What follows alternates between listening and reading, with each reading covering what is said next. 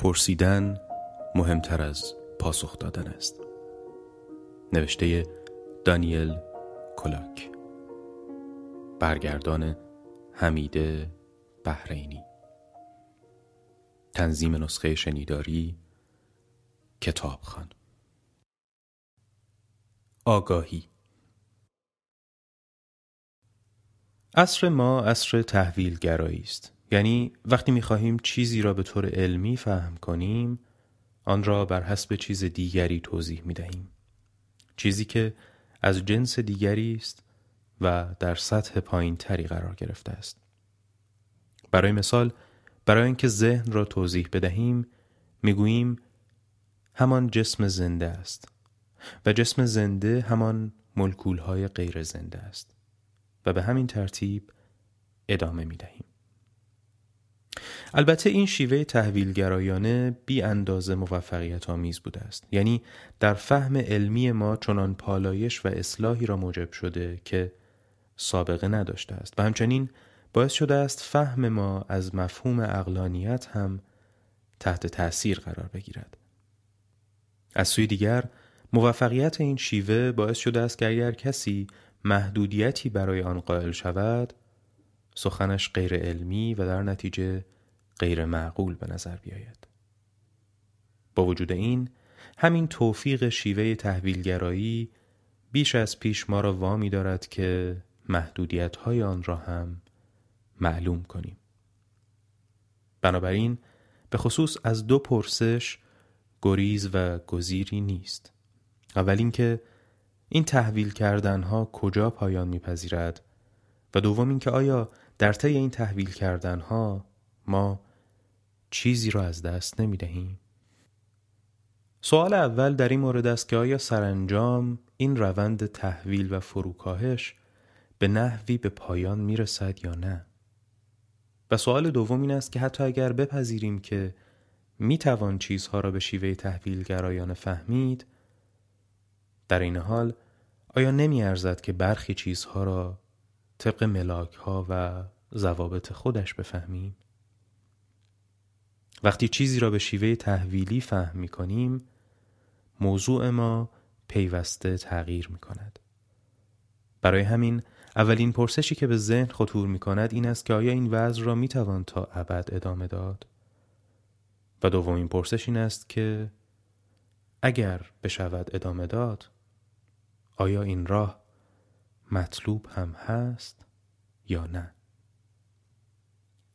پرسش اول یعنی اینکه آیا این تحویل کردن ها را پایانی هست یا نه در قرن بیستم سرنوشت عجیبی پیدا کرد. علوم به اصطلاح نظری در مسیر تحویل و فروکاستن به علوم به اصطلاح عملی قرار گرفتند و میزان پیشرفت علمی علوم دقیق عبارت از این بود که در آن علوم چقدر می‌توان روند تحویل را پیش برد. برای مثال پایه و اساس روانشناسی را به زیست شناسی و پایه و اساس زیست شناسی را به شیمی فروکاستند که پایه و اساس آن هم به فیزیک فروکاسته شده بود. روانشناسی با این پرسش آغاز می شود که ذهن چیست؟ و بعد پاسخ نهایی را فیزیک می دهد و آن را بر حسب ماده و انرژی تعریف می کند. اما خود فیزیک به چه چیزی تحویل می شود؟ دیگر علمی پایه‌ای تر از فیزیک نداریم که خود فیزیک را به آن تحویل کنیم. پس ظاهرا اینجا پایان خط است و باید سخن آخر و پاسخ نهایی را از فیزیک بشنویم. مشکل این تصویر دلگرم کننده اما این است که در قرن بیستم دیگر فیزیک را پایان خط به حساب نیاوردند. یکی از کشفیات شگفتانگیز انسان در فیزیک کوانتوم یعنی یکی از موفقیت آمیزترین تئوری های عصر حاضر این است که در پایه‌ای ترین سطح فرایند تحویل و فروکاستن باز ذهن وارد صحنه می شود. اگر بخواهیم این نکته را به ساده ترین زبان بیان کنیم منظور این است که می‌پرسیم ذهن چیست؟ می‌گوییم نوعی جسم زنده می‌پرسیم جسم زنده چیست؟ می‌گوییم مجموعه ای از ملکول های عالی ملکول های عالی چیستند؟ سرآخر ملکول های غیر عالی و آنها مجموعه اتم ها اتم چیست؟ الکترون ها، نوترون ها و مانند آنها و آنها کوارک ها و کوارک ها چیستند؟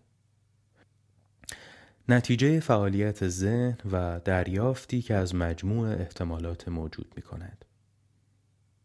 و بار دیگر می‌پرسیم ذهن چیست؟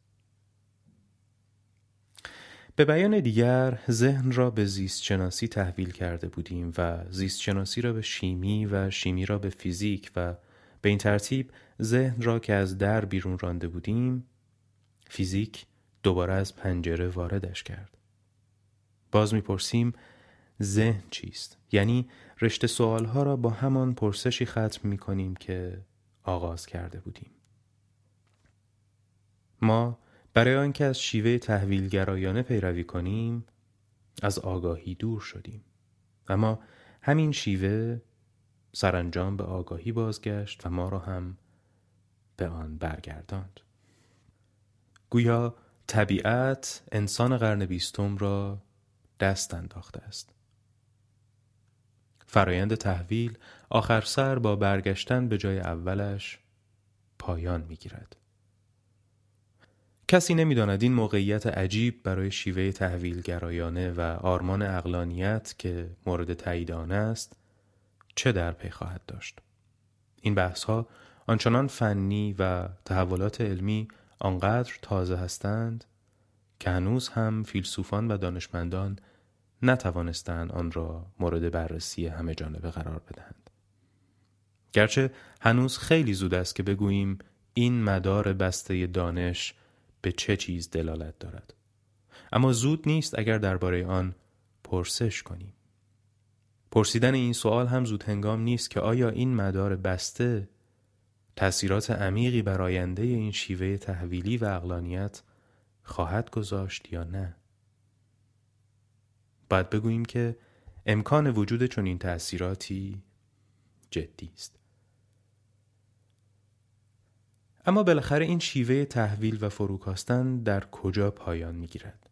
ما با ذهن آغاز کردیم و یک احتمال این است که کارمان به همان جایی ختم شود که از آن آغاز کرده بودیم.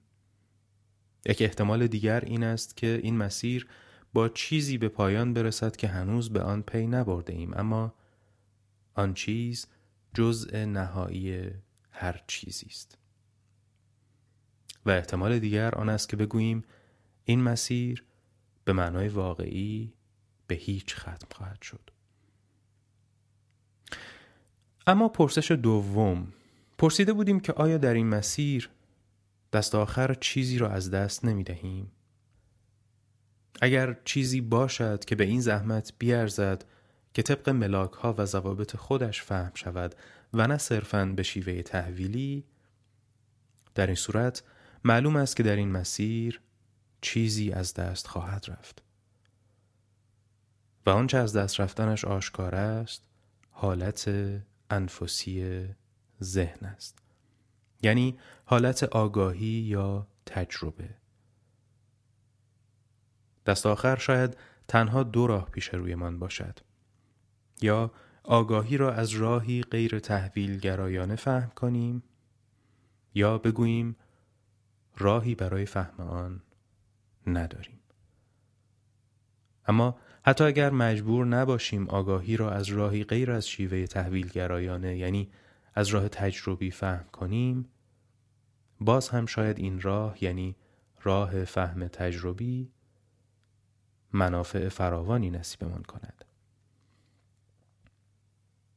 ببینید درک علمی از خود داشتن یعنی خود را از بیرون فهم کردن. درست مانند یکی از موجودات جهان. و درک تجربی از خود داشتن یعنی خود را از درون و به عنوان فائل شناسا فهم کردن. چه فرقی می کند؟ حاصل دو نوع فهم متفاوت است. تفاوت میان دانستن درباره چیزی و دانستن خود آن چیز است. وقتی مثلا از عشق یا استراب درک علمی داریم درباره آنها چیزهایی می‌دانیم. اما وقتی از آنها درک تجربی داریم به خودشان علم داریم. دانش نوع اول را بدون عاشق شدن یا بدون داشتن ذره استراب هم می توان داشت. اما دانش نوع دوم را تنها زمانی می توان دانست که تجربه عشق یا استراب را داشته باشیم.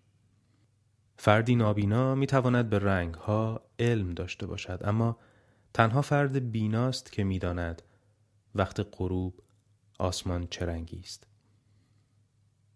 دانش نوع اول از نظر علمی غنی است و دانش نوع دوم از نظر تجربی. و هیچ کدام هم جای دیگری را نمی گیرد. و اگر در پی فهم کامل از خود و جهان باشیم باید بگوییم که داشتن هر دو علم ضروری است. می‌دانیم که معرفت علمی به آموزش خاصی نیاز دارد اما تمایل داریم معرفت تجربی را اتفاقی فرض کنیم. به یک معنا هم همینطور است. وقتی داریم به طور عادی زندگی می کنیم بیشتر درباره زندگی می آموزیم تا مثلا درباره فیزیک البته شاید هم چیزی درباره زندگی نیاموزیم چرا که تجربه کردن یک چیز است و فهم آن تجربه چیزی دیگر و اولی لزوما منجر به دومی نمی شود. آنچه تا کنون دریافته ایم این است که اگر به شیوه تحویل گرایانه تا آخر برویم یا به ذهن می رسیم یا به چیزی که هنوز به آن پی نبرده ایم و یا به هیچ. این احتمال آخر یعنی اینکه سرآخر با هیچ مواجه شویم همان نگاه اجمالی است که قبلا به کرانه های علم انداخته بودیم. با همان نگاه اجمالی دریافتیم که تلاش کیهانشناسان برای آنکه منشأ عالم را فهم کنند آنها را با این نتیجه محتمل و غریب مواجه کرد که عالم که در ناکجاست و هرگز پدید نیامده از هیچ آمده است.